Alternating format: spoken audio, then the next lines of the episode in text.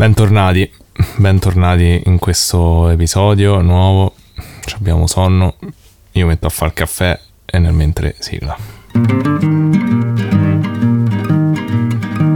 Hai visto ieri mattina sul giornale? Dice che hanno accoppato il sor Pasquale. C'è chi dice che la moglie gli l'alieni o i satanisti. Però è inesatto. Non ce lo spiega brivido guatto.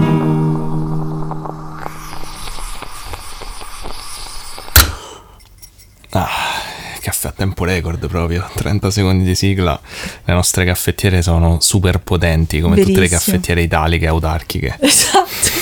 Hai inventato tu questa caffettiera italiana autarchica? Certo, si chiama caffettiera 2000 autarchica auto, auto mm, uscente. Autoscente è bellissimo, il tuo professionale. Benvenuti nel nuovo episodio. Benvenuti, adesso abbiamo energie da vendere grazie alla droga del caffè e della caffeina. Comunque, benvenuti nel nostro podcast. Giulia si è scordata che per- deve parlare nel microfono, però Eh, ma ce l'hai in faccia, te c'è una testa enorme e non ci arriva sto microfono. Non è vero, la gente non lo sa che c'è una testa enorme perché fortunatamente non mi vede. Eh, ma è una Chi testa... mi conosce potrebbe smentire eh, questa Cioè, nella folla non ho problemi a trovare mai Daniele e stranamente tutte le persone si ricordano sempre di noi. Vabbè, ma la testa grande, ammettendo che io ce l'abbia, è un sintomo eh, di grande intelligenza e Certo. sapienza. Ad esempio, gli alieni grigi hanno una testa molto più grande del corpo Vabbè, e, e sono considerati. Pure Doraemon. Beh, Doraemon è uno dei più grandi inventori della storia. È vero, autarchico anche lui. È il Marcello Credi del, del, del del Giappone, Giappone. Marcello San. Marce- Marcello Sama.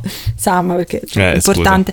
Comunque, benvenuti in questo episodio di Brivido 4. Questa è la prima parte dove spariamo cazzate. ehm, quindi, se dovete fare cose in giro per casa, affettare cipolle, fatele adesso perché poi inizia lo show. Sì, ma così dai a intendere che dopo non spariamo cazzate. No, no, le spariamo comunque. Eh, per oggi. Questo è dove spariamo esclusivamente cazzate. Comunque su- su- sulla mia testa oggi ci sarà l'ombra della querela e poi capiremo perché. Eh, comunque nel nostro Non podcast... abbiamo soldi per sostenere No, raga, vi prego, facciamo proprio patetici.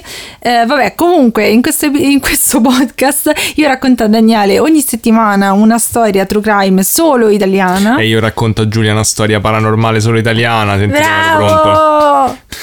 Allora, voglio aprire dicendo a tutti che abbiamo pesato il cipe. Contate che se gli avessimo sparato con una pistola C'è e per il per nostro farli gatto nero asterisco. Esatto, per farli danzare i nostri gatti, vabbè, beh, veloce premessa, si sono inquartati, non sappiamo come mai gli abbiamo dato tipo 20 grammi di croccantini a pasto e ne fanno Sì, ne abbiamo due. dati meno di quanto dovevano mangiare. Abbiamo, gli umanamente. abbiamo fatto fare la fame proprio. E, e comunque sono ingrassati con questi croccantini. Se, vole- se non volete avere delle vacche come gatti, state attenti se usate i croccantini Edgar Cooper. Che sono molto buoni Sì, in realtà. Però, sì, non l'ho eh, assaggiati, però cioè, nel sono buoni. Sono di buona qualità.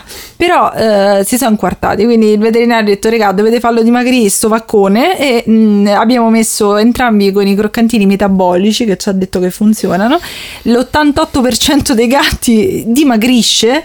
Quindi- Amore, eccolo qua, eccolo. è arrivato. Pesa? Ti ha messo, ti ha toccato dove non batte il sole. E vabbè, e quindi eh, la- siamo riusciti, abbiamo comprato la bilancia per gatti. Una- Abbiamo una, tragedia. Una tragedia. La Il Pepa più grande affronto della loro vita. Praticamente potevamo schiaffeggiarli dalla mattina alla sera e sarebbero stati più contenti. La Pepe è andata in bagno a piangere, lui si è andata nascosto. cioè, seriamente nel bagno a piangere, non ho mai vista fa così. Cioè, Cioè- l'abbiamo solo sollevata e messa sulla bilancia. Ma non l'avessimo mai fatto. Ha preso, si è na- prima è andato davanti alla porta di casa piangendo. Sta stronza, gli diamo un tetto sulla testa. Cioè, proprio io me ne vado e piangevo del tipo apritemi che vado via. E alla fine ce l'abbiamo fatta per andare. Cioè, lei no, lei è impossibile. no, io non no, la peso, tanto lei sta no, lei è una bene. tragedia, lei. Però eh, il cipe ha perso ben 200 grammi, che sembrano pochi, ma per un gatto sono tanti, quindi è stato bravo. Sì, no, dai, si vede che mo è diventato un figurino, un adone. Però st- è come, cioè, contate che noi conviviamo con due gatti che sono tipo fatti di droga perché sti croccantini io non so che ci sta dentro, ma sfrecciano come razzi H24. Sì, sembrano costantemente sotto effetto dei stupefacenti. Vabbè, se avete degli animali da far dimagrire, eh, potete farlo, però poi dovete vedere queste cose che sfrecciano nella notte. si picchiano, che fanno fanno cose strane. Secondo me anche la, anche la Peva comunque sia che stava in... Cioè secondo me gli era, venuto, gli era salito male il trip, capito? Sì, Con ma la bilancia, sì, chissà che ha ma chissà che- E poi ogni volta che tocchiamo la bilancia lei si nasconde in angolo e piange. Ma che cazzo? Madonna, Vabbè. oh. Comunque, eh, eh, vabbè. eh, Che sei perso, non ti ricordi No, volevo anche dire che noi siamo ancora provati perché la settimana scorsa, se siete di Roma, dovete ringraziare Daniele che ha salvato la democrazia. Sì, io ho fatto valere la democrazia perché per eh, andare a votare che devo attraversare Roma praticamente ci è successa qualunque cosa possibile. È, è stato praticamente come vivevo un'avventura grafica in diretta. È stato bellissimo. Perché cioè, ci si è rotta la ma- cioè, ci si è spenta la macchina perché si è, si è rotta la batteria della macchina. Nel mentre siamo andati a pranzo e ho, ho dovuto fare tutta una serie di azioni, proprio come in un'avventura grafica, per usare un pezzo comprato al cinese per provare ad avviare la macchina per arrivare ad un punto e quel punto ci avrebbe permesso di fare altre cose. Perché poi ci si è fermata la macchina vicino a questo mega cinese gigante Esatto. che aveva tutto tranne la batteria della nostra macchina. Cioè aveva le batterie della macchina, ma non la nostra. E mentre compravamo la batteria della macchina ci siamo resi conto che entrambi i cellulari si stavano scaricando.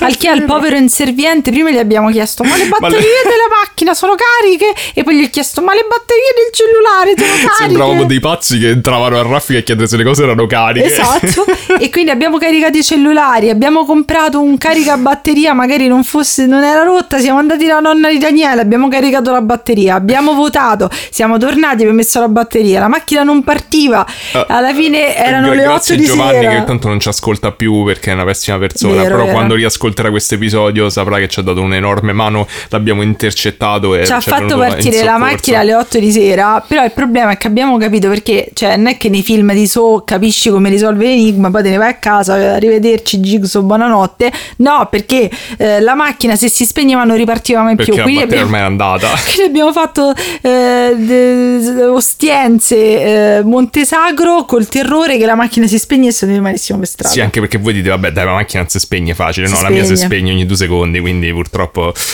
eh, vabbè, però ce l'abbiamo fatta. Vabbè, quindi la democrazia è salvata, grazie Daniele. Io sono l'eroe, l'eroe della democrazia È italiana. vero, è vero, adesso sarei conosciuto così. Eh, va bene, prima di iniziare vi abbiamo chiesto di farci qualche domanda e ora farò qualche domanda. Eh dai, ma gli altri l'hanno fatta. Ma te sei fagazzito su WhatsApp? No, è che eh, cioè, Eh. arrivano i messaggi, poi dopo la gente dice che siamo poco professionali e Vabbè. ci mette recensioni negative. Vabbè, fanno pure bene. Sì, vabbè, vabbè. se volete lasciarci una recensione su iTunes ci fate un grande piacere, le leggiamo tutte e poi le postiamo anche su Mi sembrava veramente falsa sta Era cosa. molto falsa. Ma Va non è bene. vero. Comunque, ci hanno chiesto il piatto vegetariano che riesce meglio a Giulia con ricetta, please. Allora, qui ci sta un problema. E il problema fondamentale è che Giulia, quando fa le ricette vegetariane, poi non si ricorda che pa- cosa ha sono fatto. come Paganini. Sì, non fa solo una Esatto. volta. Praticamente gli dico, ma scrivitele. Ma cioè- sono scritto, ma non le Ma non se- cioè, poi dice, ah, abbiamo fatto questa cosa buonissima. Magari io mi ricordo sol- solamente che lei fa cose buonissime e poi non si sa mai che cos'erano. Cioè, ogni volta ne deve fare una diversa. Quindi, boh, ti direi le cose più recenti, diciamo delle cose che ripeti ogni tanto ci stanno. Ti direi le, le chicken wings fatte con i, i cavolfiori. Ca- quelle sono buone serie, raga. Buone serie. Ultimamente sta facendo il nan indiano che è buonissimo. Buona, sì, per quello. Poi in realtà Giulia è bravissima a fare il pane e non so se questo conta in qualche modo, però è vegano il pane. Sì, è vero, è vero. Quindi cioè, non so se è un piatto vegano. Eh, aspetta. I ramen pure sto perfezionando. Eh, i ramen pure ti vengono molto Anche bene. posso migliorare. E sono sicuro quindi che ce ne stanno tantissimi altri rispetto a questi. Grazie, amore, che bello. E la ricetta però? Ricetta. Puoi fare ricetta del nan che facile. Eh, la metto, su, la metto su, su Instagram, magari, pure delle mie chicken wings. Eh, quelle sono buone. Le metterò, le metterò. Buoni. Le abbiamo appena mangiate eh, pure per questo. Sì, è per questo che mi sono ricordato, se no non. Ah, invece, seconda domanda, questa me la faccio da sola. allora, praticamente eh, ci ha chiesto Alessia: è vero che Giulia aveva un canale di YouTube? Effettivamente sì, perché io tipo 7? 7 anni fa? 7. Non, non chiede a Botto me. d'anni fa, vabbè. Eh, aveva aperto questo canale YouTube un po' da bimba minchia, nel senso che eh, facevo la truccatrice all'epoca, quindi dicevo, "Mo parlo dei trucchi viva la vita. Una cosa mai vista. Esatto. Però ha avuto un- un buon seguito, Sì. diciamo, un buon seguito, ho conosciuto tante persone carine, magari alcune sono anche qui che ascoltano, però io credo di essere una persona che cambia molto, va, fa diverse fasi della vita, quindi eh, anche durante il mio percorso di YouTube ho cambiato spesso direzione, cioè è iniziato un po' minchietto, poi è diventato un canale un po' più impegnato sulla body positivity, su cose in cui io credo, YouTube è un po' una schifezza, diciamoci la verità, con l'algoritmo e anche a volte di altre persone di YouTube, quindi mi sono stufata e alla fine eh, ho non ho continuato a fare YouTube per due anni, ho fatto il mio ultimo video e poi alla fine ho deciso di cancellare il canale semplicemente perché non mi rispecchia più. Comunque va bene, allora oggi ehm, inizio eh, la mia parte e ehm, oggi devo ringraziare Avianna che è una ragazza che ci segue su, su Instagram perché sapete che io sono sempre alla ricerca di storie di nobiltà, sono proprio la mia la cosa che mi piace di più fare. Lei me ne ha consigliata una che devo dire sembra essere molto interessante, nonostante io abbia sentito. Cipe, che sei appunta? Nonostante io abbia sentito il nome di. Eh, cioè, Ma, che sta, fa? che sta fa? Sa fa il babbo LED, ma. Oddio, riprendilo! Oddio, si è rotto! Si è rotto! no, hai capito? Ah, oddio, il, il riflesso su nello Amore, specchio. Scusate che... Oh, Che cosa cretina. è l'ictus. Oh. Vabbè, non lascialo, fa- lasciagli non fare cose sue. Non lo guardo perché mi viene da ridere. Vabbè, quindi allora le fonti del. Eh, vai a fare cose là così non ti vedo. Vai, sei te, credi, sei te. Vabbè, lasciamo stare. Comunque, eh, le fonti per, per questo per questa storia sono Wikipedia, chi l'ha visto, Vanity Fair e eh, se non sbaglio la Repubblica. Quindi lei mi ha consigliato questa storia, io l'ho sentita nominare, però in realtà non l'ho mai approfondita e quindi oggi l'approfondiremo insieme. Il 10 luglio del 1991, in via Isola 106 a Lolgiata, si prepara una festa per i dieci anni di anniversario dell'imprenditore Pietro Mattei e della contessa Alberico Filo della Torre. Calla. Di 42 anni. Eh, questo, questo Non già da poi, per chi non sapesse, sta vicino Roma. si è vicino a Roma. Sì, infatti vicino a Formello. Esatto. E la, la contessa però non vedrà mai la festa perché morirà quella mattina. E questo è uno dei più grandi misteri fino a poco tempo fa di Roma, perché per una volta non vi dico una cosa, ah, forse è stato quello, forse è stato quello, abbiamo la certezza di chi è il colpevole e ci sentiamo tutti meglio. Ok, perché è un grande mistero di Roma? Perché per vent'anni è stato risolto, si Ah, è quindi si risolto è- oh. soltanto recentemente, quindi eh, diciamo che nel 2011 si è risolto, sono, stati, sono passati vent'anni, era stato un mistero allucinante, vedremo perché eh, questo fatto che è un mistero era pure una gran cazzata e eh, iniziamo C'è, subito. c'è per caso una vecchia che spacca i vetri a calci? Mm, sì, diciamo l'equivalente. Allora, lei è la figlia di un contrammiraglio. Eh? Io ho letto contrammiraglio erotico, invece è contrammiraglio eroico. E una donna, infatti è bellissimo, il- padre viene definito come contrammiraglio eroico. contrammiraglio? Non lo so. contrappunto? Fa- facciamo finta di sapere. È un- quello sotto? Il contram- No, l'ammiraglio opposto Eh, rispetto che vuol dire? un ammiraglio boh. Che adesso ci sono i meme, no? L'ammiraglio cattivo dice, magari è così che dice tutte cose opposte a quello che direbbe un ammiraglio. Ma che è sto ammiraglio cattivo? Ma che Non sta- hai visto i meme? No. Ah, non sai niente. Vabbè, e eh, quindi il padre viene definito come contrammiraglio eroico, non erotico, e la madre come Magari una donna, erotico. anche come una donna ricca, nobile e Certo, filantropa. se volevamo evitare le guerrelle siamo già partiti male. No, no, non solo loro Ah, che ok, querelano. ok. Lei nasce nel 1949, eh, discende dalla nobiltà napoletana e sposa un eh, certo Don Alfonso Liguoro, dei principi di... non riesco a capire questa parola che ho scritto, un Vabbè, dei principe, principi. diciamo. Eh, soltanto che il loro matrimonio va molto male, tanto che tornerà uno dei personaggi ricorrenti del nostro podcast, ovvero la Sacra Rota, quindi viene, viene pagata una somma per disciogliere questo matrimonio. Lei viene presa da un, da un grande sconforto per la fine di questo matrimonio e eh, per- viene finanziata dai genitori per fare un giro a Monte Carlo, New York, insomma quello che succede quando sei depressa, tua madre dice tieni tesoro, eh, vai Basta dove te pare. giro investi questi soldi nella roulette. Che bello. E eh, lei però ad una festa incontrerà l'imprenditore edile Pietro Mattei e nel 1981 si sposano e avranno due figli con nomi da ricchi, ovvero Manfredi e Domitilla. Bello, Domitilla. Sono quei nomi che in una scuola normale eh, ti menano, in una Sì. scuola di ricchi è normale. Sì, ti minano se non ce l'hai. Esatto, se non sei Manfredi, Dimitri, queste cose qua. Nel 1991 eh, quindi si prepara questa, questa grande festa per questi dieci anni. Era una villa, comunque una zona molto benestante di Roma, allora erano soliti organizzare delle feste, degli eventi e quindi non era da meno sicuramente questa occasione. La contessa è a casa con i due figli, le due donne di servizio filippine, che poi non lo so, che poi eh, io trovo orribile il fatto che per un lungo periodo, anche quando eravamo bambini, filippino Era il- fosse... il, sinonimo di Sì, donna di fosse fino- servizio. sinonimo di donna di servizio che è orribile. Infatti c'era un'amica di mia madre che aveva eh, i due due persone di servizio filippine che chiamava i filippini che avevano anche i mh, costumi da camerieri No, terribile. con la crestina. Io stavo lì e facevo boh, vabbè. Come se dici gli italiani per dire tipo i ristoratori. Eh, esatto, bruttissimo. Vabbè, comunque, eh, una babysitter inglese e quattro operai che stavano lì per allestire la festa. Alle 7.45 le viene portata, ovviamente essendo una donna nobile, le viene portata la colazione. Dai filippini. Non lo so, sì, uno dei due. Alle 8.30 lei esce dalla stanza, rientra alle 9.15 e lei da questa stanza non uscirà più viva. Quindi questa è l'ultima Ah. volta che lei viene vista viva. Alle 9.30 la figlia e la donna di servizio vanno per chiamarla perché non è più uscita. Comunque era una giornata abbastanza eh, movimentata, no? E lei non risponde. Alle 10.30, 11 fanno un secondo tentativo e la chiamano anche con la linea interna, cosa che abbiamo Certo. tutti a casa nostra, guarda, a 3 metri quadri eh, interna per dire cioè, che cosa succede, non riescono ad aprire questa porta e alla fine la, la domestica si rende conto di avere una seconda chiave, quindi riescono finalmente ad aprire questa porta e purtroppo la contessa è morta. La, la contessa è a terra, rivolta a terra con un lenzuolo intorno alla testa, eh, insanguinato, dove c'è sia suo DNA che DNA di qualcun altro, ma poi ne parleremo, e eh, vicino al cadavere c'è uno zoccolo con cui è stata tramortita e poi è stata strangolata a mano. Oh, come fai a strangolare con lo zoccolo? No, no, l'ha colpita lo zoccolo, Ah, l'ha tramortita e poi è stata strangolata. Non è divertente, però mi, mi faceva ridere che uno potesse essere strangolato con uno zoccolo. Eh, sono loro che querelano. Sì, Ok. a questo punto.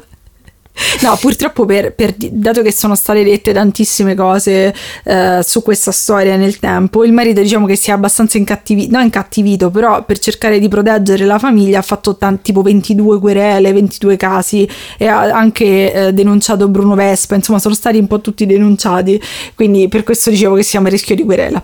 Comunque, ehm, arrivano sulla scena del crimine i carabinieri abbastanza velocemente e anche un certo Finocchi, che era un amico di famiglia e che apparteneva a questa cosa che io non ho mai sentito nominare, che è il SISDE. L'hai mai sentito nominare? Sì, non è in sé i servizi segreti italiani? Ah, io non lo sapevo. Sì, Il servizio segreto civile. sì. Che io ho scritto che è in difesa della democrazia e della Costituzione. Non lo sapevo che esistesse una cosa del genere.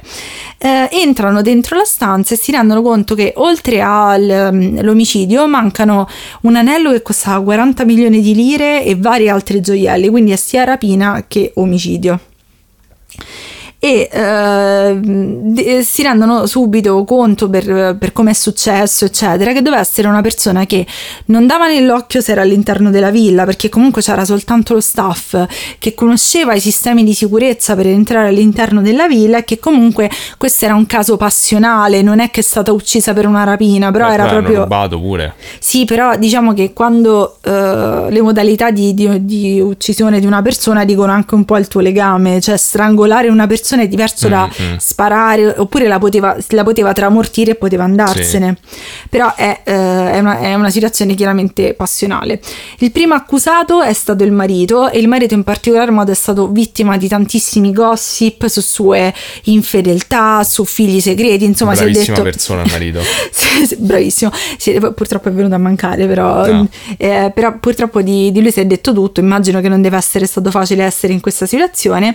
Però lui in quel momento si trovava all'Eur, aveva in ogni caso un alibi di ferro, quindi nonostante gli abbiano rotto una cifra ai coglioni, eh, cosa tecnica, eh, lui è stato escluso dagli indiziati.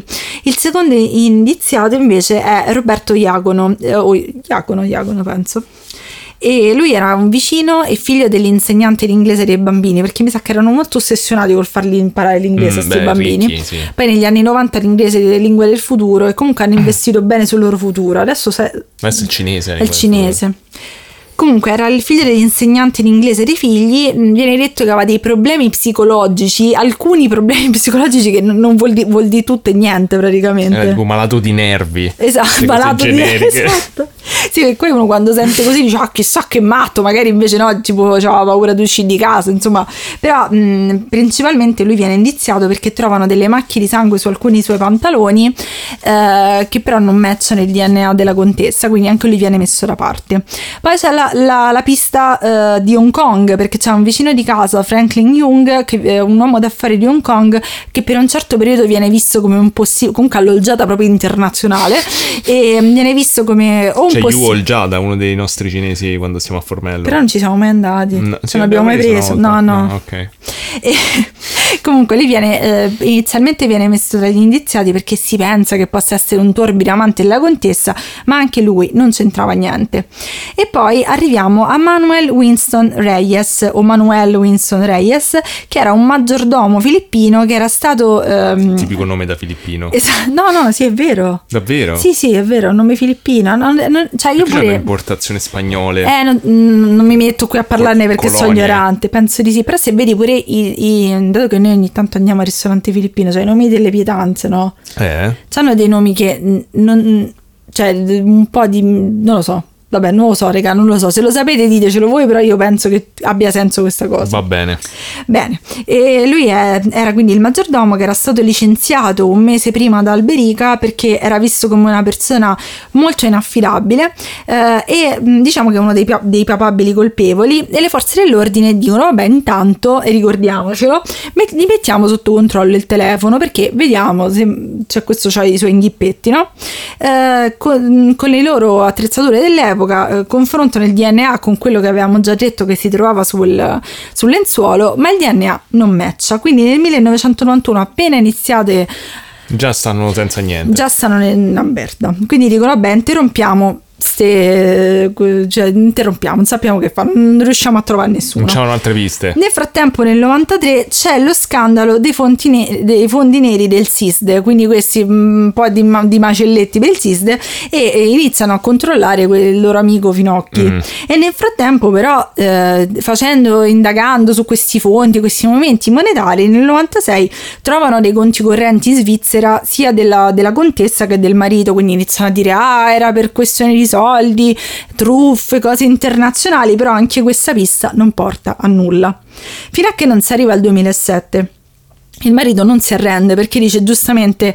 eh, Beh, penso ne- che sia stato lui poi. eh, poi ne parlate una cifra, sta sempre su cose di gossip, il delitto dell'oggiata, il delitto dell'oggiata. Almeno risolvetelo. Lui dice: Guardate, eh, il Rolex, ovviamente l'orologio di mia moglie, che era un Rolex, Certo. e il lenzuolo vanno rianalizzati con le nuove tecniche forensi. Non porta inizialmente a niente questa cosa, tanto che nel 2008 dicono: Senta, guarda, eh, guardi, ci dispiace, ma no, non. Eh, andiamo avanti. Mi sembra un Tenko 2.0. sta Esatto, storia. aspetta, aspetta. E, e- e lui però si impunta, dice sentite basta, dovete fare, dovete fare queste analisi, arriva un nuovo PM che dice va bene dai, diamo questo orologio e, questa, e questo lenzuolo ai RIS di Parma e vediamo che cosa ne esce fuori. Praticamente questi fanno anche in tempo a, a- aprire il vetrino che vedono subito che il DNA è quello di Manuel Winston Reyes, ovvero del Ah, il maggiordomo esatto, del maggiordomo che all'epoca era, hanno detto vabbè ma te pare che è stato il maggiordomo? Invece sì era stato il maggiordomo Ma come era stato il stato maggiordomo? il Lo stavo vedendo all'inizio dell'episodio, ma mi sembrava troppo stupido. esatto perché lui eh, si era ferito un Cioè, tutti, praticamente eh, la, la classica cosa de- devi nascondere le cose Sì. in piena vista perché nessuno ci crede, tutti Esatto. hanno fatto sì, Cioè- poi è stato il maggiordomo. Cioè, questo vent'anni l'ha fatta franca perché era troppo, era troppo scemo se era stato il maggiordomo. Però è stato il maggiordomo. No. E lui si era ferito a un gomito per trascinare il corpo della contessa e eh, per questo motivo aveva sporcato il lenzuolo e l'hanno beccato subito. Ma la cosa... Subito dopo vent'anni. Ora vi dico due cose. No, cioè, sì, quando l'hanno fatto bene. Però vi devo dire due cose allucinanti. Ok, Ok. teniamoci forte. La prima cosa è che, che cosa ti avevo detto eh, prima Eh, me ne ha dette tante. su Reyes? Che, che aveva fatto i carabinieri? Gli avevano messo. Ma io mi vado. Gli avevano messo sotto controllo il telefono. Ah, non avevo capito che era lui, sì, ok. Eh, ma E secondo te- veloce, guarda che la gente non ti riesce a seguire. Mi segue. Ma seco- mi seguite voi, lo so. Ma secondo voi le Eh. hanno ascoltate le intercettazioni? No, ma che stai- Non le hanno ascoltate tutte. Ma come ce l'hanno prese e non l'hanno ascoltate? Sì, cioè Per pratica- questo che stava tutti i giorni al telefono Cioè, 24 ore su 24 cosa- erano troppe. Cioè, la cosa assurda che se avessero ascoltato tutte le intercettazioni, Lui dice, oh, lo sai che l'ho trascinata una delle ammazzata. intercettazioni era lui che chiamava un amico suo per trovare un ricettatore per vendere i gioielli della contessa. No. Cioè, è assurda questa cosa, ce l'avrebbero beccato vent'anni prima.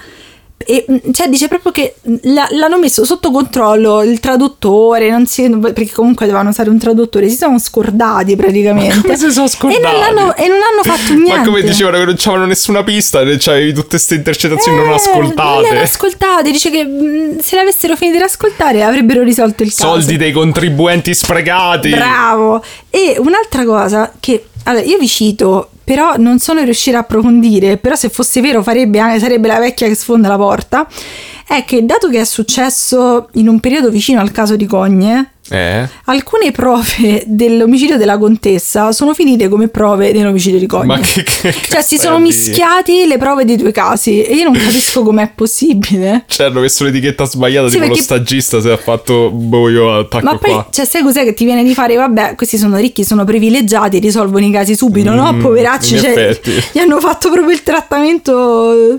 Vabbè, che fanno a tutti gli altri, quindi buono. Vabbè, in un certo senso è stato democratico, visto che io sono il paladino, ne sono felice. Essere paladino della democrazia. Però, un'altra cosa, ok, adesso voi mi dite, ok, eh, nel 2011 condannano Reyes a 16 anni. eh, spoiler è già uscito da Re Bibbia. Ok. Lì faceva il cuoco, è stato molto bravo, gli hanno fatto indulto, qualsiasi cosa Ma è scontato. Perché lui è stato licenziato, era andato dalla contessa per farsi riassumere e poi è diventato violento, tutto violento e l'ha, l'ha finito per ucciderla. Mi sembra un po' generico. Sì, anche secondo me non è... Ma pure lui non è... violento. è diventato lui violento, tutto violento. Tutto violento. Però sì, cioè, la cosa strana è che leggendo i vari documenti, i vari siti, non è che c'è proprio un movente preciso. Sembra che gli rodeva talmente tanto il culo che non lo voleva riassumere. Forse era un posto di lavoro fantastico, c'era un acquapark. strangolata. Eh, eh, sì, c'era un acquapark, cose meravigliose. Eh, comunque lui a Re Bibbia, insomma, ha scontato la sua pena, ha fatto il cuoco, è già uscito. Eh, però voi dite, vabbè, ma questo, questi vent'anni che cosa ha fatto? Quali? Quelli in cui non l'hanno In beccato? cui l'hanno- non l'hanno beccato? Eh. Io da quello che ho letto ha perso la vista. Ah. È finito sulla sedia a rotelle. Ma- È, fi- è- è tornato nelle Filippine, da cui però è tornato guarito. Eh? Si è sposato, Eh? è tornato a Roma dopo Mm. essere guarito nelle Filippine da, di- da essere diventato cieco Ma come e fai a infermo. guarire? Non lo so. Eh, e eh, si è sposato con una donna e ha iniziato a lavorare per una ricca famiglia dei Parioli, ma la cosa allucinante è che ha avuto una figlia. E come l'ha chiamata la figlia? Come la contessa? Come la contessa. Ma perché? Che era ossessionato da questo caso. Ma E la cosa sono molto confuso. Ma è assurda questa storia perché oltretutto, cioè lui è, mm, è tornato, è tornato in Italia, poi quando l'hanno rilasciato gli hanno fatto delle interviste e lui ha detto vabbè scusatemi non ve la posso ridare indietro, però adesso mi sento meglio aver, aver scontato la mia pena. Mm. Ma se, cioè, allora, prima cosa, dove stanno i soldi? Dove stanno i gio- Cioè, tu hai vissuto L'ha 20 venduti, anni. lo abbiamo- Eh, ma tu hai vissuto 20 anni di rend- cioè, facendo la franca di rendita con Beh, i soldi della però. contessa. No, poi gli è passato, è tornato in Mm, Italia. vabbè. Cioè, la cecità, mica come Bernardo, pove- povera creatura, muto per Ma non è, sempre. non è cieco, infatti, Bernardo. No, non è cieco, però comunque mi riporta, mi riporta il mio adorato Bernardo. Ok. comunque, eh, cioè, è tipo, ti potevi costituire se per te era un peso aver fatto questo crimine. Dici, Vabbè, "Ah, vabbè, magari, grazie. Cioè, magari potrebbe dire a posteriori, adesso che ho scontato la mia pena, dico che tutto sommato mi sento meglio. Sì, però boh, mi sembra comunque poco rispettoso verso la vittima. Dici, non ve la posso ridare. Beh, grazie. Cioè, uccisa, l'ha- quindi non vedo come possa essere rispettoso. Sì, infatti. cioè, Nel frattempo, nel gennaio del 2020, purtroppo il marito è morto, il, eh, Pietro è morto, eh, quindi non ha visto, almeno che è uscito così prima, Reyes, forse è un po' una consolazione in qualche modo, e insieme ai figli ha creato un'associazione benefica col nome della madre per aiutare le persone che sono eh, vittime di ingiustizie legali, eccetera. mm, mm. Quindi però è, è una storia assurda perché in realtà ci avrebbero messo 10 minuti. Sì, cioè, non era un caso difficile. Cioè, prendi un traduttore. cioè, Oh, è pure l'altra volta quello che aveva capito fischi per fiaschi co- con l'arabo. Qui non hanno neanche sentito, cioè, le, le hanno sentite così al volo. È stato tutto così sommario, così strano. Si sono consigli- con- cioè, concentrati Sì, a sul volte- gossip. Esatto, cioè a volte quando racconti queste storie pensi proprio, ma, ma com'è possibile? Ma che- Cioè, inizialmente quando abbiamo cominciato a fare questo podcast pensavo, vabbè dai, sarà un caso, oppure magari ci stavano dei dettagli, delle circostanze particolari che non sappiamo, ma adesso comincio a pensare che no, cioè ci stanno un po' di problemi di organizzazione. Sì, ma poi la cosa assurda è che questo per anni è stato annoverato come uno dei più grandi delitti, insomma, che sono successi a Roma. E, però era proprio, cioè la risoluzione era super facile. Sì, in effetti. Cioè, manca a dire, vabbè, a posteriori perché te già sai chi è stato, però il fatto è che, cioè, aveva Però delle c'avete prove. cioè non l'avete visto, non l'avete sentite. Cioè, le hanno tirate fuori vent'anni dopo. L'hanno... Cioè, prima di dire ok, no, non ci abbiamo piste.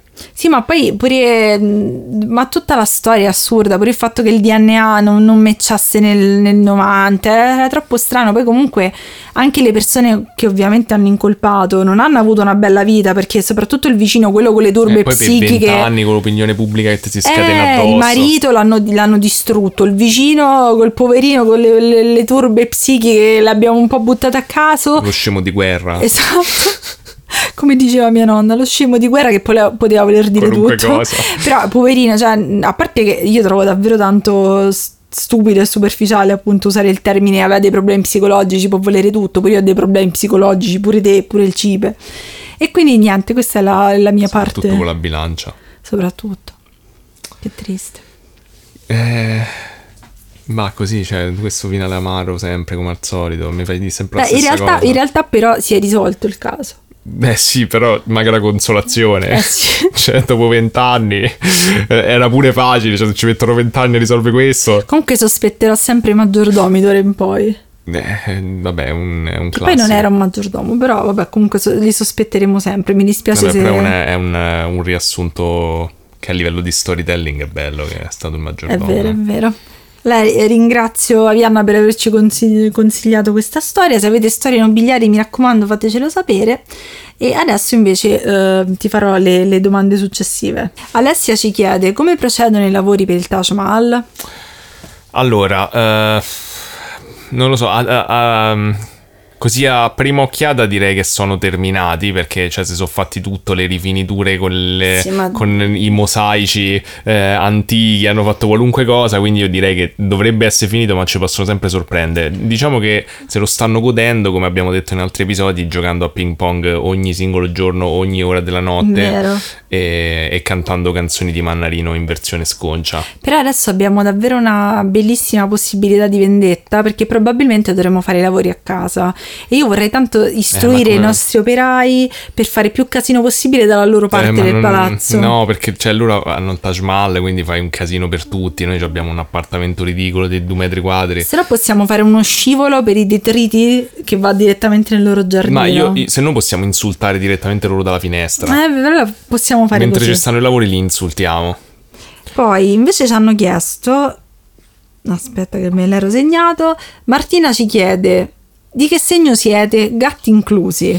Allora, eh, io Acquario, E io toro. Giulia Toro. eh, Che è sem- è un'ingiustizia perché quando disegnano i segni Toro è sempre più brutto. No, è sempre più brutto Toro quando è disegnato. Pure i Cavalieri dello Zodiaco faceva ma schifo. non vero, il simbolo del toro è fighissimo. Sì, ma il Cavaliere del Zodiaco il e il simbolo Toro. dell'acquario è ridicolo, che simbolo, Senti- un segno d'aria c'hai l'acqua. Ma che Senti, è? mo diciamo tutti i segni dei gatti, però il- i Cavalieri dello Zodiaco, il Eh. Cavaliere del Toro è brutto, tu sei il più be- bellissimo Acquario. Sì, ma i giapponesi non ci capiscono niente dell'astrologia. Acquario era il maestro di Crystal. Non lo so, Di- sì, va bene. eri bello te, io ero ero un Grazie. cesso. Non è Eh, giusto. Vabbè, ma non puoi valutare sulla base dei Cavalieri dello Eh Zodiaco. no, però che cioè, io stavo lì, non mi sentivo rappresentata, la rappresentazione è importante. Eh. Ho capito, ma ci stanno altre rappresentazioni. Cioè, vai a Vabbè. vedere solo i Cavalieri dello Zodiaco. Vabbè, il cibo è gemelli, che tipo è il cavaliere zodiaco, è quello là tutto cattivo. Eh, beh, effettivamente torna. Ti ricordi quello là tutto cattivo? Se era Eh. bilancia avrebbe fatto ridere. Dai che c'ho da fare. Eh, il Eh, cibe è, è gemelli. gemelli. la Pepa è toro come me, quindi anche lei si sente poco rappresentata. sì, esatto. Facciamo una petizione per disegnare un bel cavaliere del toro. Ah, ora mi siedo. Va bene. Allora, questa volta tocca a me, ma c'è molto meno mistero su quello di È cui andrò a vero. parlare questa settimana, perché già ve l'avevo anticipato nell'episodio precedente. Se eh, non l'avete ascoltato, siete brutte persone come al solito, interrompete immediatamente questo episodio e andate ad ascoltare l'altro, anche se non sarà collegato, però mh, comunque cioè, dovete rimediare, dovete fare qualcosa per rimediare a quest'onta terribile che rimarrà sul vostro, impressa nel vostro karma per sempre. Quindi siete ancora in tempo, per vostra fortuna, sentite l'altro episodio prima. E, quindi di che andremo a parlare in questo episodio? Andremo a parlare del misterioso cronovisore. Vai, de- degli effetti sonori per favore mentre prendo gli appunti. Ma no, di, di, di stupore, qualcosa, ah, dai. Oh mio Dio, Daniele! Mm, poco convinta. Non è che effetti sonori sono cioè, generici. C'entrano gli omicazzi alieni? No. Che brutto. Allora, la storia del cronovisore inizia un po' come tipo l'80% delle storie di cui parlo nel mio segmento con la domenica del Corriere. La domenica del Corriere del 18, eh, scusate, il numero 18 del 2 maggio 1972. Okay. Eh, viene pubblicato un articolo ehm, a firma di Vincenzo Maddaloni che dice che praticamente è stata scoperta, è stata fatta questa scoperta che potrebbe eh, sconvolgere la storia dell'umanità. Ok. E, e, il titolo è tipo inventata la macchina che fotografa il passato. Stavo chiedendo se era il draghetto di Voyager. No, basta con questo draghetto di Voyager, non esiste il draghetto di Voyager. Io credo nel draghetto di Voyager e negli esseri umani. Madonna. Allora, um, questo articolo parla di padre Pellegrino Maria Ernetti come presunto eh, inventore di questo fantomatico macchinario. Okay. Eh, padre Pellegrino Maria Ernetti nasce nel 1925, muore nel 1994 e, mm, e prende vive la maggior parte della sua vita in un convento sull'isola di San Giorgio a Venezia mm. ed era infatti un monaco benedettino dell'abbazia di San Giorgio. E, però era eh, famoso all'interno, insomma famoso, era abbastanza rispettato all'interno della chiesa perché era un grande esperto e docente di musica, in particolare di musica eh, prepolifonica, musica sacra prepolifonica. Che fatti? Eh, prima che diciamo ci fossero i cori fondamentalmente, ah, detto okay. in soldoni. Prima dei cori. Prima dei cori da Roma. po, po, po, po.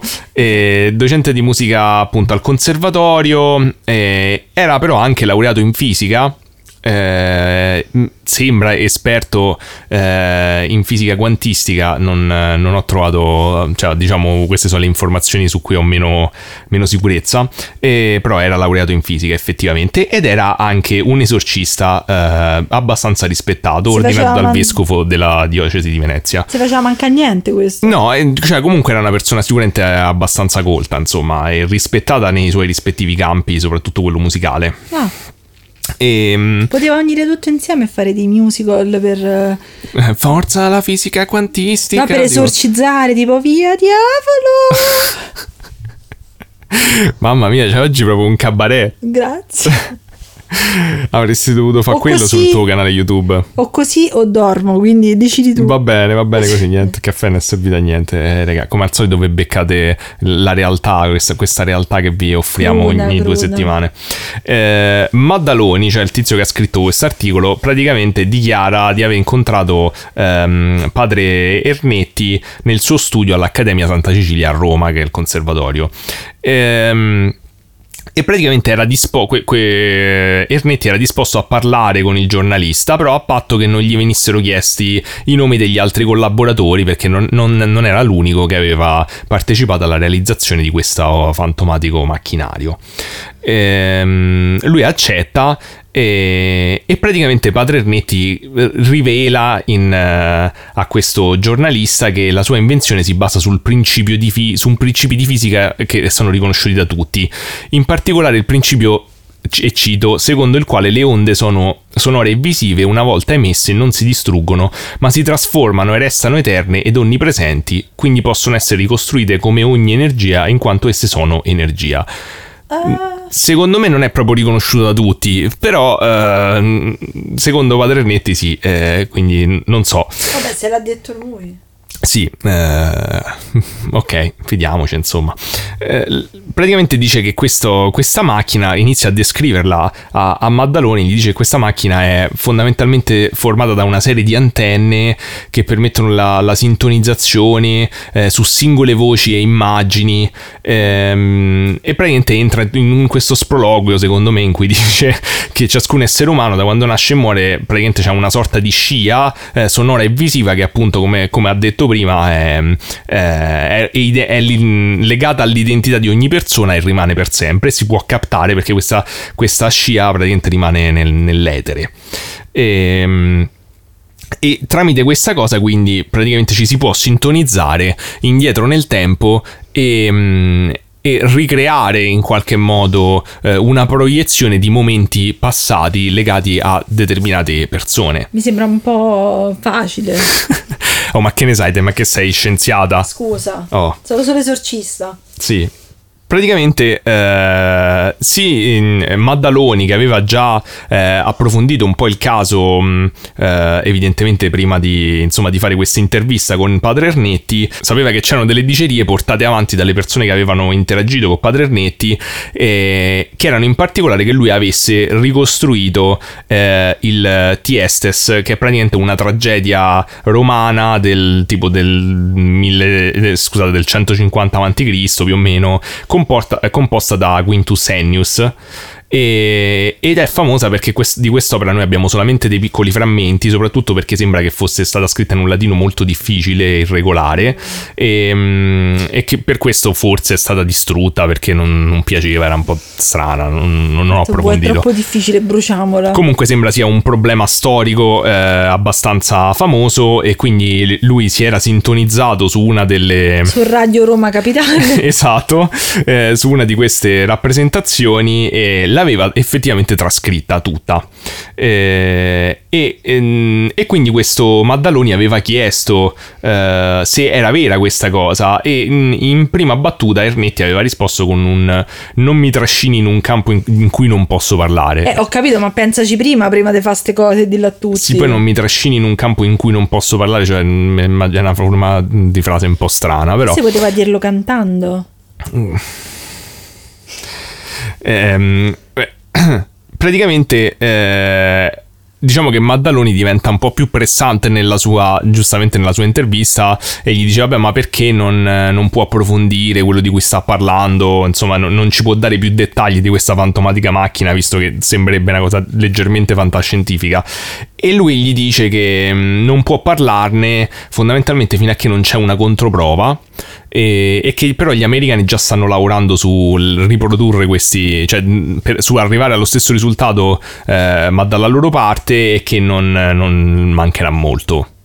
Sì, ma cioè, non capisco, nel senso lui ha, ha, trascritto l'opera, l'hanno letta l'opera che lui ha trascritto. Allora, in questo momento credo che lui non avesse pubblicato l'opera, ma più avanti effettivamente la pubblicherà. Ah, eh, perché se magari non c'ha senso. Sì, però eh, c'è un elemento, diciamo, costante di questa storia che è che in qualche modo eh, Padre Ernetti dice, non dice, perché eh, lascia, lascia, intuire, oppure eh, diciamo che dice proprio esplicitamente poi che ehm, varie, vari poteri dalla Chiesa, al governo, eccetera, fanno pressioni affinché lui stia zitto fondamentalmente. E quindi in vari momenti si lascia andare di più o meno a, ah. a um, dare dettagli su questa, su questa invenzione. che tipo vedete lui c'è uno che fa... esatto. No, non ne so niente. Dice, beh, no, no, non mi ricordo più niente. Um, eh, l'età. Oltre eh, a questa cosa del Tiestes, ehm, lui dice di eh, diciamo se viene convinto poi da quello che ho capito a dare una prova eh, del fatto che oltre alla, a questa rappresentazione teatrale giustamente la prima cosa che sono andati a cercare era la passione di Cristo. Di andare a vedere in passato esatto e, Ammazza, e... cioè, ma, ma, fai una cosa generica un attimo. E vabbè, ho capito, c'è cioè, un prete, giustamente anch'io farei la stessa cosa. E, ehm, e, quindi praticamente viene convinto a portare come prova un fotogramma eh, della passione di Cristo reale, ripreso da questa macchina. E questa, questa foto viene pubblicata insieme all'articolo. Ce l'hai? Sì, questa. Ma non è una persona. Eh, la prima cosa che ho pensato io guardandola è non è una è persona. una statua questa. Pure secondo Ma me. non ha gli occhi proprio lucidi. Sì, non, non mi Ma sembra che è manco quello su quello, eh? No, quella è, no, è la sindone, credo.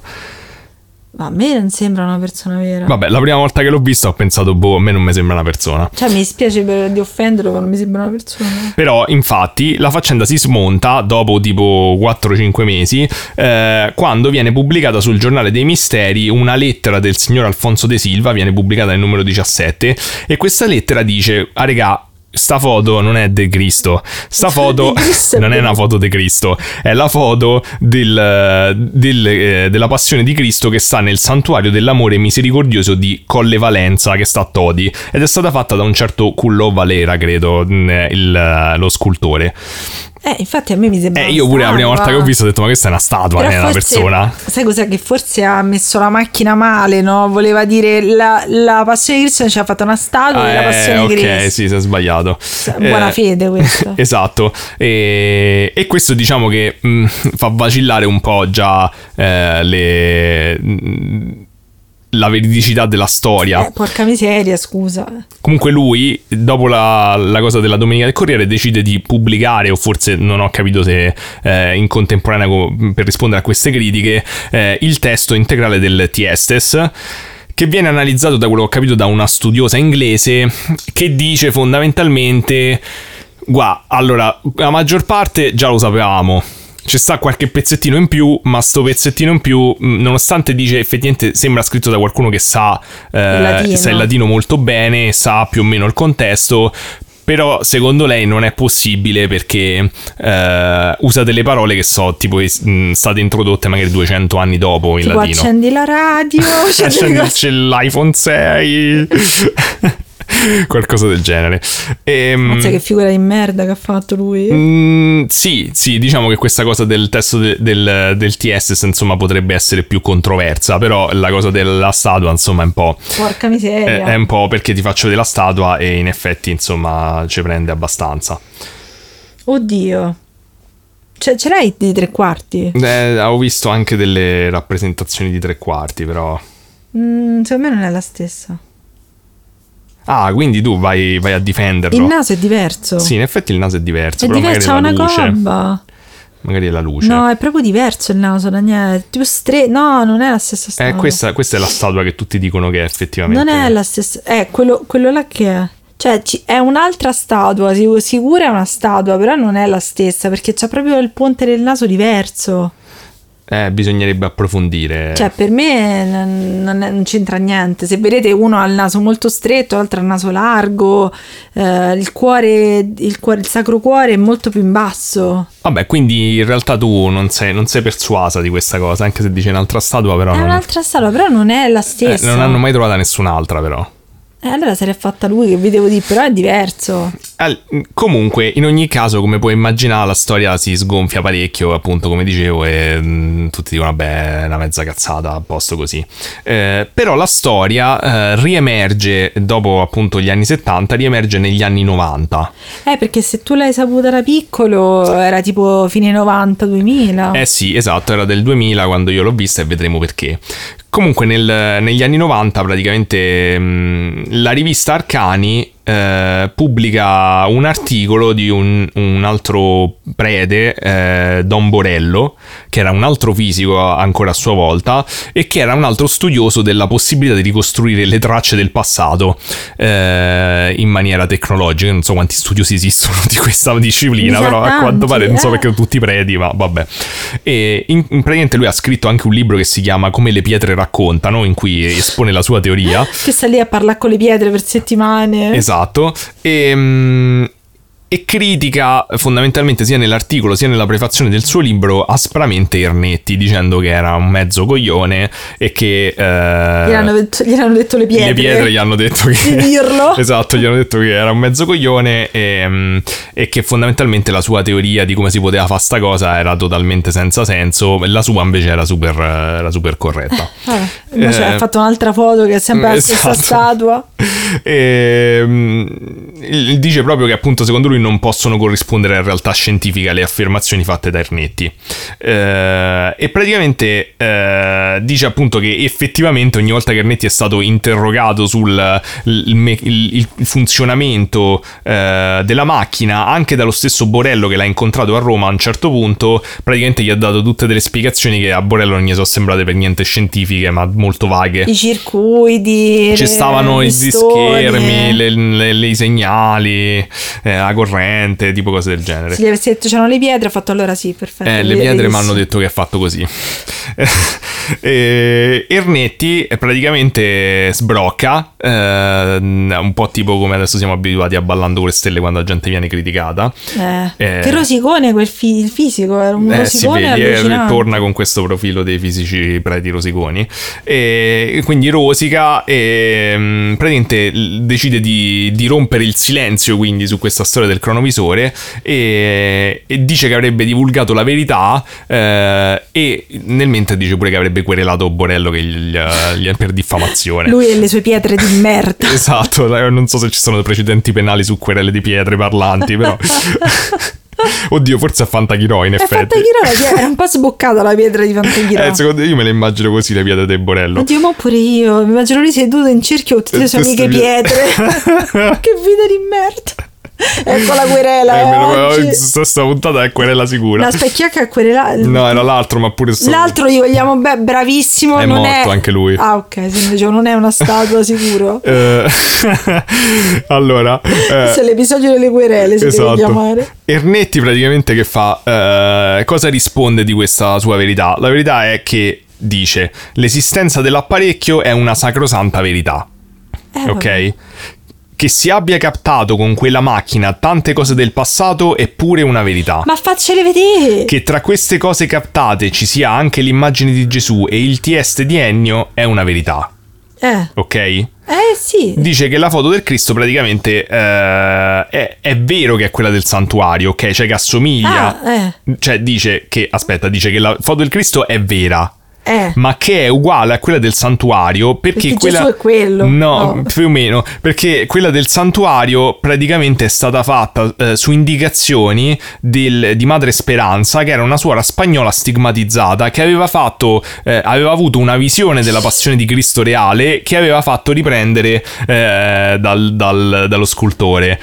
E, E poi che chiude con scritto chiedetela a mamma se non è vero. Esatto, e dice che la loro, infatti loro, dice, a riprova, dice, infatti noi abbiamo captato la passione di Cristo e, e voi non avete nessun modo di verificare questa informazione nel 54, ma la, la statua è stata fatta tipo 5-6 anni dopo. Scusa, posso dire una cosa? E però... dice: Noi abbiamo mandato la foto a, a Madre Speranza, che era tutta contenta perché ha detto: Allora è vero che c'avevo Ma ragione. manca che era la mia... copiona di merda. No, non è che è una copiona. Scusi, se anco- no, non è ancora viva. Non lo so, però non è che è una copiona, è che ha detto eh, lei ha avuto una visione mistica della passione di Cristo, loro l'hanno ripresa, ha detto quindi ci ho preso, era effettivamente come l'ho vista io. Senti, allora, prima cosa. Sembra, sta... sembra un pochetto arrampicarsi sugli specchi, però Allora, sta tu gli macchina. staresti quasi dando ragione perché ha detto che secondo te non è la stessa statua. Allora, posso dire varie cose. Allora, prima cosa. Vai. sta- È una macchina che fa le foto al passato. Sì. Ho capito. E come cacchio ha fatto a fare. No, a non da- fa le foto al passato, dice che eh, Ma non ho proiett- cal- fa una proiezione tridimensionale audio-sonora, tipo un ologramma Ma del passato. Ho capito, ma cioè, Gesù, questo qui.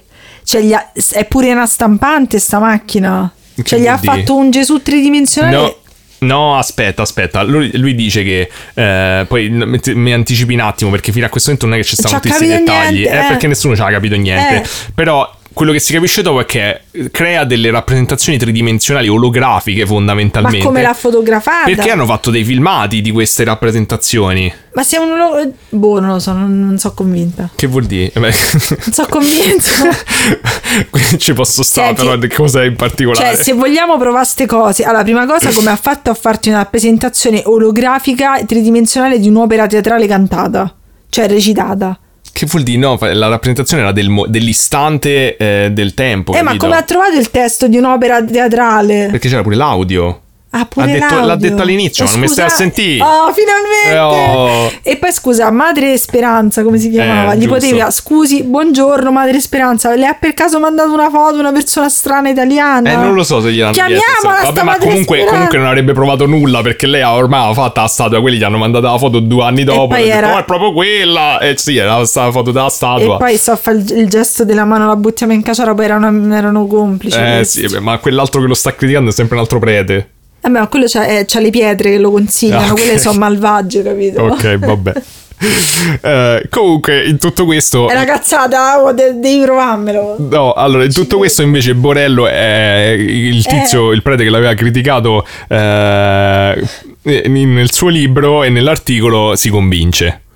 Ma come? Si convince dopo questa lettera che ci ha scritto anche altre cose, secondo me si convince anche per la, la- la minaccia di querela e, e quindi dice no vabbè secondo me potrebbe pure essere vero che mi, mi rimangio il fatto che, questo- che non era possibile quello che stavo Boh, non dicendo. vuoi di niente, vabbè. Allora, eh, da lì appunto, era, questi erano gli anni 90, era il 90, insomma, e sappiamo che Padre Ernetti muore nel 92. No, quattro nel due. 94, scusate, stavo per dire che Massimo Polidoro, che nel, nel- suo eh, essere estremamente preciso nelle ricerche, ha detto 92 nel- nei filmatini che fa lui su YouTube. Eh, Madonna, no, altra No, querela. no, no. non, non non sto assolutamente dicendo che mi sembra un ciarlatano lui. Vabbè. No, no, no. Eh, comunque. Alza le mani, ringrazia tutti, nessuno ci deve querelare. Esatto. Comunque, eh, nel, eh, la storia sembrerebbe finita quindi dopo la, la morte appunto di, di padre Ernetti, eh, ma a un certo punto spunta una lettera anonima eh, dopo la sua morte di un presunto nipote, non ho capito, qualcuno anonima, quindi non si sa appunto, che dice che fondamentalmente conosce Ernetti da quando era bambino, eh, si sono frequentati per tantissimo tempo e mm, ha raccolto le sue volontà tipo in punto di morte e Ernetti ha detto "Oh, era tutta una cazzata. Ah, Esatto. eh, Però anche Boh. questa- di questa lettera non si sa niente perché non si sa chi è, non si- per- perché dovresti non dire la tua identità se tanto c'è eh, mm, un po' strano pure sta cosa. forse si vergognava. Quindi è stata pubblicata in un libro ehm, inglese, penso, non mi ricordo l'autore, dove effettivamente si, si parla di, di questo caso ed è stata un po' detta come la chiave del mistero, cioè è stato confermato che era tutta una cazzata.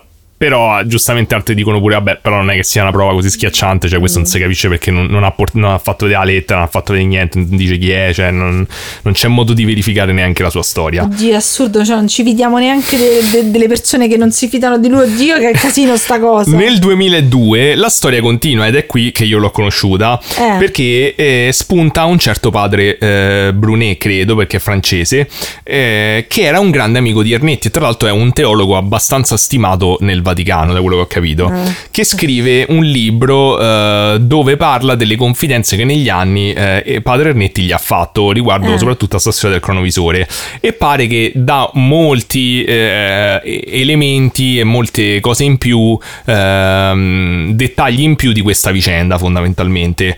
Ehm, ad esempio, eh, una delle cose che si sa è che sembra che 12 scienziati abbiano partecipato insieme a Padre Ernetti nella costruzione di questo cronovisore. Ma nessuno parla, siete Tra i- 12. eh, la maggior parte sono morti da parecchio. Eh, prima potevate dirlo. Però c'era ad esempio padre Agostino Gemelli, che era il, fondatore della Cattolica di Milano, un premio Nobel giabbo- giab- giapponese.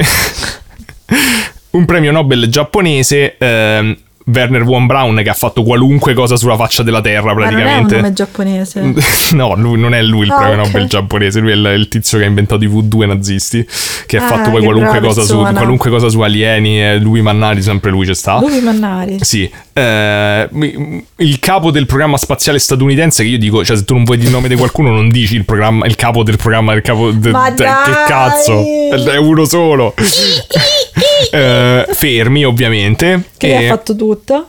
Esatto, che però morì prima della realizzazione del progetto e poi gli altri non si sa chi sono e ci ricolleghiamo alla puntata precedente, ci sono voci eh, in giro su internet, t- direi infondate perché non ho capito da dove vengono fuori, però è divertente il fatto che nel folklore Marcello Creti sia uno di questi 12 Vabbè, scienziati. ce lo vedo, ce lo vedo. Esatto, ci potrebbe stare in effetti per- da quello che sappiamo dall'episodio precedente. Eh, appunto sappiamo da- a questo punto, eh, grazie a Brunet, che le riproduzioni erano tridimensionali e che questi esperimenti sono stati poi filmati, eh, ma che il filmato... Se, se l'ho lasciato a casa, me l'ha mangiato il cane. No, dice invece che il filmato è stato proiettato in un'udienza privata eh, al presidente della Repubblica dell'epoca, che era Gronchi, e a Papa Pio XII. Eh, e che praticamente dopo che l'hanno visto hanno fatto una sorta di comitato in cui si sono detti regà sta cosa è troppo pericolosa Diamo un fuoco a tutto. eh, lasciamo perdere, ci hanno detto è troppo pericolosa perché in effetti fondamentalmente uno eh, distrugge, cioè molte delle, delle cose del mondo si basano sull'incertezza di alcune, di alcune cose del passato, cioè se scopriamo che tipo degli eventi del passato non sono andati come immaginavamo oppure non sono mai successi, succede un bordello. In più questo- questa cosa indiscriminatamente può captare qualunque momento passato, quindi la privacy di nessuno non esiste, i segreti non esistono più. Eh, quindi eh, sembra che addirittura Padre Ernetti abbia detto regà mi sa che avete ragione buttiamo tutto tutto a monte ha rovesciato il tavolo E Certo, do- 12 studiosi mondiali ti hanno aiutato a fare sta cosa, ma vabbè, pazienza. questo è un altro dettaglio questo è un altro Vabbè, dettaglio vabbè. Sì, sì, Eh, scusa. eh, e, e quindi pare che questa- questo cronovisore sia stato smontato in pezzi alcuni dicono che questi pezzi sono stati sparsi tipo le sfere del drago altri dicono che sono stati messi è stato smontato ed è stato messo in una qualche eh, stanza del Va- de- dello Stato Vaticano in chissà quale cavò.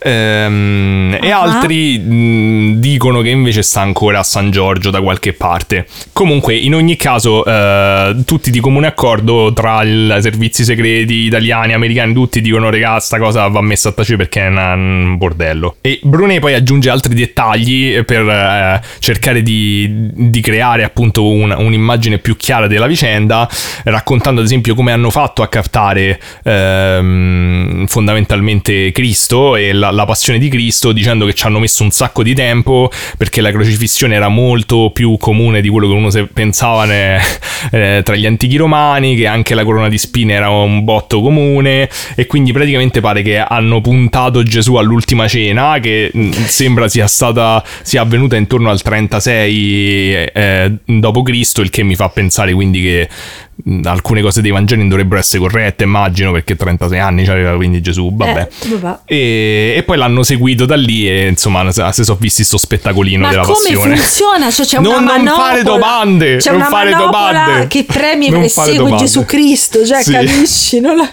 Infatti- L'uranio e i libici pure loro. Volevo, volevo dirlo dopo, però visto che l'hai anticipato, cioè anche io, diciamo, qui entro eh, nella- nel mio ruolo professionale anche di, di- di sviluppatore. E, cioè, Eh. io mi, mi chiedo, ma anche volendo fare un'interfaccia di questa roba, cioè, come funziona? Te- Eh. Tipo la DeLorean, che fa- cioè, come funziona? Scrivi il nome della persona che c'è. Cioè, Cioè, co- lo pensi come fai? Cioè, allora, mettiamo. Loro dicono che fondamentalmente sto coso eh, si sintonizza sulle singole, cioè sulle tracce personali delle coscienze, perché dice che tra- ogni persona ha un'identità eh, energetica che appunto viene lasciata e rimane per sempre. Quindi io si- devo scrivere, cioè non è che posso mettere tipo le coordinate geografiche a questo Eh. tempo, cioè devo mettere persona di Gesù.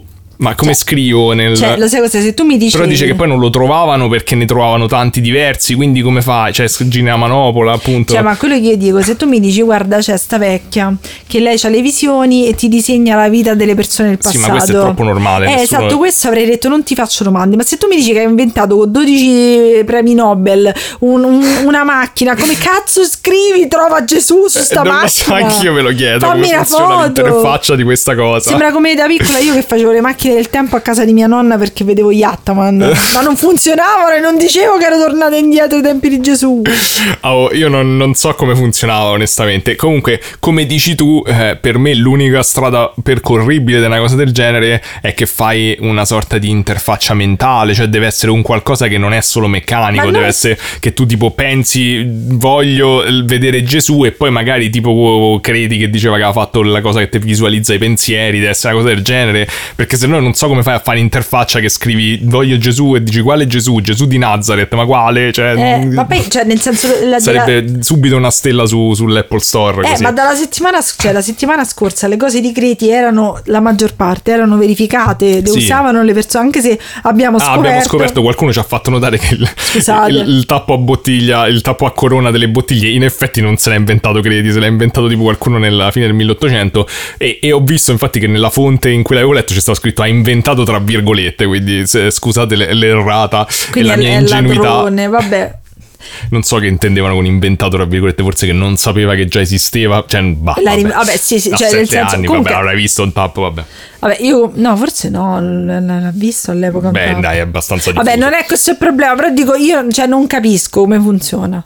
N- non neanch'io ho capito come funziona. Eh, comunque, sicuramente per me il problema principale è pure se tu sei inventato, come fai a fare un'interfaccia uomo-macchina per far funzionare sta cosa. Comunque, ehm, in ogni caso, Brunet che dice che conosce Ernetti già dal 64, cioè nel 64 lo conosce, ma dice che sta macchina nel 64 già era stata sequestrata e che appunto dopo l'incontro famoso col Papa che ho detto prima era stata buttata da qualche parte stile Sfera del Drago. Ehm, però Padre Ernetti gli dice che i disegni del progetto di questa macchina sono stati depositati presso un notaio sia in Svizzera che un altro notaio in Giappone. Famosi notai Famosi giapponesi. notai giapponesi, infatti ho pensato non ci saranno, però non ho mai sentiti. Eh, allora, però, eh, per aggiungere carne al fuoco, eh, andiamo a vedere un attimo pure il- la carriera di esorcista, perché in qualche modo era anche abbastanza stimato come esorcista, da quello che ho capito. E, mm, e quindi sono andato a vedere se trovavo qualcosa e ho trovato un articolo eh, che parla, dove, dove un'intervista, diciamo, del- sulla sua carriera di esorcista, in cui lui dice che ha fatto una sorta di boh, di, di manuale su cosa piace e cosa non piace al demonio. estratto tipo la wishlist di Amazon per sapere quali regali fargli. eh, estratto praticamente dal- dalle conversazioni che lui ha avuto con gli indemoniati che ha- con cui ha interagito. E, mm, ed è sicuramente interessante. eh, mi piacerebbe citarne qualcuno stile Padre Amort come abbiamo fatto molti episodi fa. Eh, allora, pa- partiamo dai classici come I pacchi gli piacevano, ti ricordi che padre Amort diceva che era, Eh, erano demoniaci? No, i pacchi, è vero. beh. Flavio Insinna, No, c'è la televisione, infatti, tra Mi le cose piace? che gli piacciono. Eh, però questo è bello. Le discoteche. Il, il demonio generale. dice: Aspetta, il demonio dice perché ci stanno proprio i, i momenti in cui il demonio si è espresso su questo argomento. Che bello. Sono i miei palazzi d'oro dove attiro le migliori speranze della società, che io faccio mie distruggendo le loro anime e i loro corpi. Quante migliaia e migliaia ne porto con me, con l'alcol, con la droga e col sesso. Oh, che continua mietitura! Le ho affidate a tanti politici, miei fedeli servi a consacrati. Non so che vuol dire a consacrati. Io sono il vero re del mondo, non già il vostro Dio che io ho crocifisso. E d- qui poi Satana in tutte queste cose dice che è lui che ha crocifisso Dio, ma boh, cioè dalla mia conoscenza del cristianesimo in realtà cioè l'uomo ha crocifisso Dio ed era proprio quello Ma no, punto. l'ha fatto muovere lui. Ma eh, cioè, quindi vorrebbe dire che il- il- Satana può mh, manipolare eh, Dio e la. cioè, in realtà mi- il sacrificio de- di Cristo per l'uomo è stato fatto apposta proprio per, mh, consapevolmente. Cioè, comunque sarò strana io, ma invece di colpirmi sta storia, mi, mi colpisce che si è lasciato andare a queste confidenze parlando di discoteche. Eh, in che senso? Cioè, ha iniziato a parlare di discoteche e ha detto tutti i suoi piani. Sì, sì, li dice, ma li dice dappertutto i piani. Tipo, quest'altra è bella perché quest'altra invece c'ha un qualcosa di. mh, eh, com- comunque di politically correct e gender eh, neutrality. Bene, bravo, Perché Satana. dice. Esatto, Oh, le no. gonne corte, ok? Eh. Sono una cosa che gli piace tantissimo. Vabbè, E, mh, però quello- il commento è con le quali accalapio uomini e donne. Ah, e, no. rim- e- e riempio il mio regno. Che contento, che gioia. che carino, però. esatto, vedi, tu fai parte della, del- della sua schiera.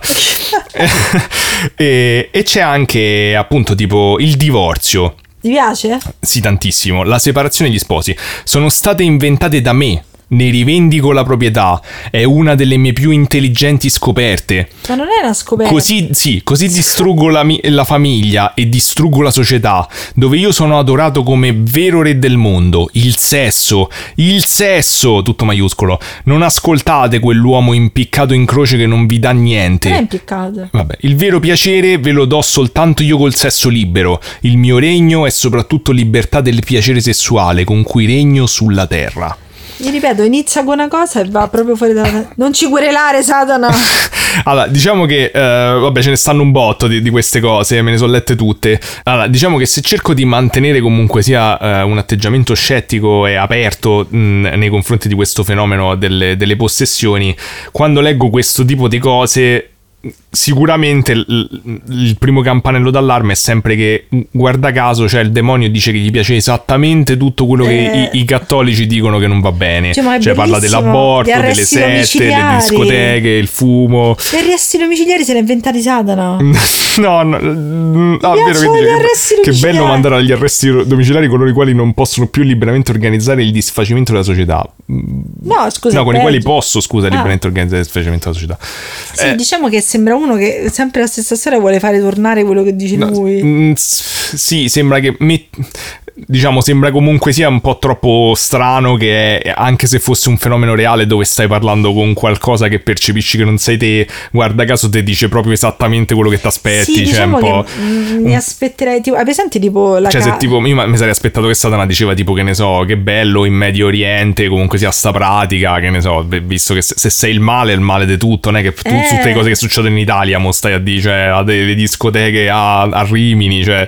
No, ma poi tipo, cioè, presente tipo la capra di The Witch, no? Che non è che diceva proprio cose super sensate. Sì, ma infatti, insomma, diciamo che sembra un po', sembra una cosa scritta male, da un fumetto scritto male, fondamentalmente. Senza querele, noi comunque no, no, no, rispettiamo assolutamente, tutti. cioè, beh, chi piace, piace. Ma andate in discoteca, però mh, non lo so, ma neanche due gonne corte. Eh, comunque le cose che gli piacciono, ad esempio, nelle cose che gli piacciono è ancora più evidente quello che dico, tipo pia- eh, scusate, le cose che non gli piacciono, cioè Le tipo drede. la confessione non gli piace, ehm, la, sesso. la- la- la comunione non la odia, il rosario non gli piace, esatto, eh, eh, che ne so, le apparizioni della Madonna sono una cosa terribile. eh, Cioè, sarebbe bellissimo fare un gioco a premi con indovinare le cose che non piacciono.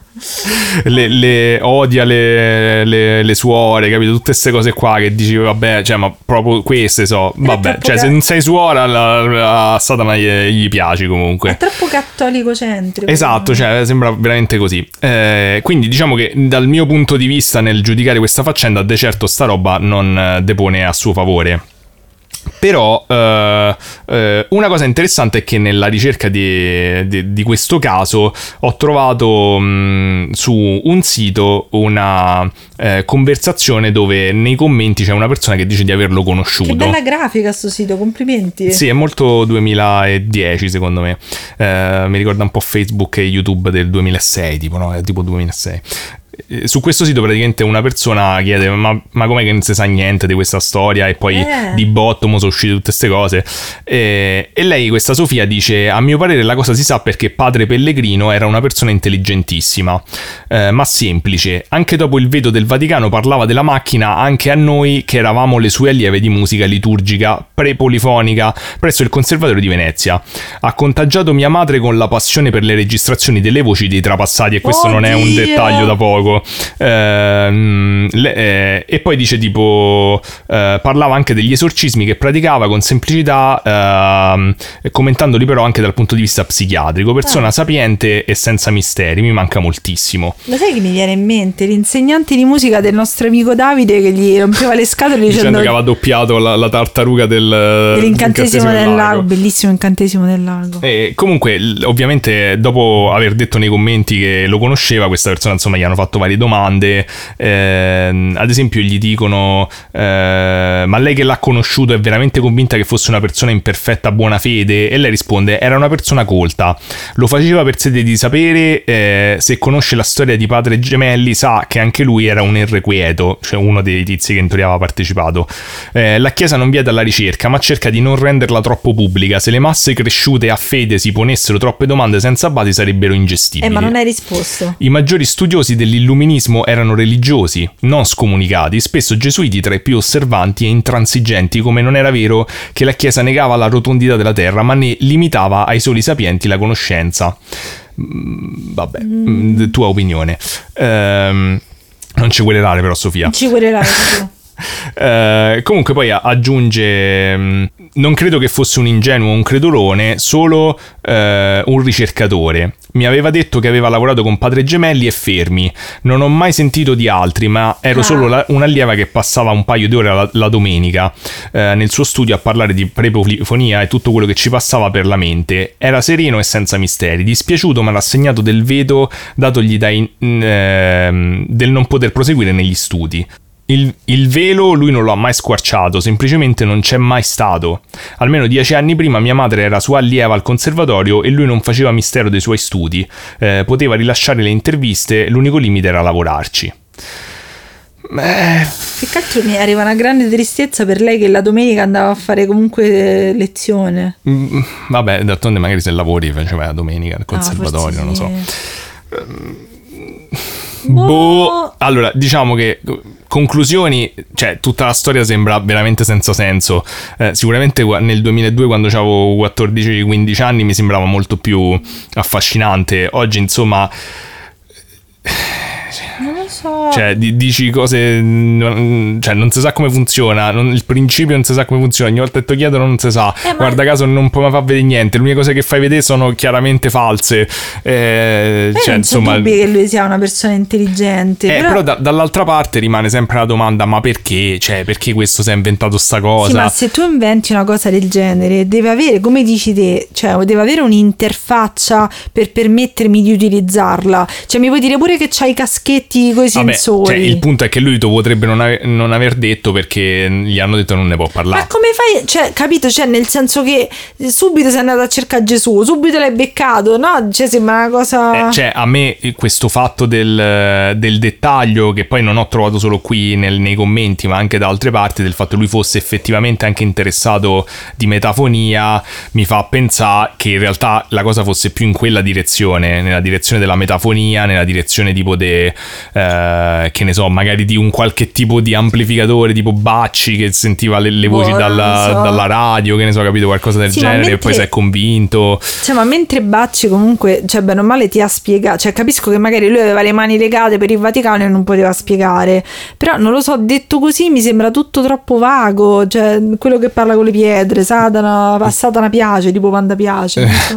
Sì, sì, eh, onestamente non mi ha molto convinto questa storia. Bisognerebbe leggere il libro di Brunet perché magari lì c'è- cioè, si capisce un po' di più, che sembra abbia dato dei dettagli, ma ho letto gente che l'ha letto che parla del, del fatto che tutto sommato sì, ci stanno, però pure lì non è che ci sia niente di Oh, se, definitivo. se avete tempo di leggerlo, vi va, fateci sapere, oppure se sa- conoscete la storia. Devo dire, sono rimasto un po' deluso da questa storia, però è sicuramente divertente, piena di, di- di- di- di dettagli succosi in un certo senso, come le pietre parlanti.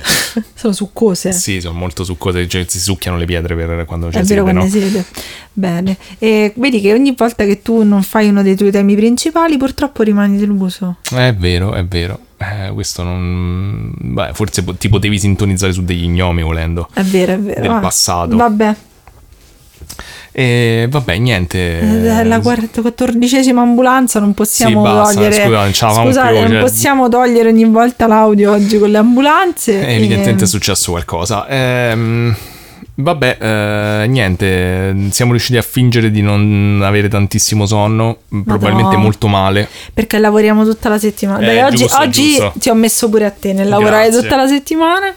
E, e niente, speriamo di avervi tenuto compagnia. Eh, guard- guardate, questa settimana ci è arrivato un video bellissimo della cagnolina più ciccia del mondo e dei padroni che cantavano la, la canzone di Brevido 4. Cioè, no, il cane non cantava, però si vedeva che partecipava. Sì, secondo me cantava dentro di sé. E ci fa un sacco piacere sapere che la sigla vi piace, la cantate, ce l'hanno scritto altre persone. E... Esatto, lanciamola, facciamo i social, lanciamo la moda, cantate, mandateci un video che cantate la E sigla. conta abbiamo detto dopo un'ora e mezzo, Eh, questi ormai stanno, hanno finito di pulire casa, Niente, di, siamo di proprio pessimi, Vabbè, se pessimi. volete, se volete taggarci comunque ci fate molto contenti. E, Sì, sì.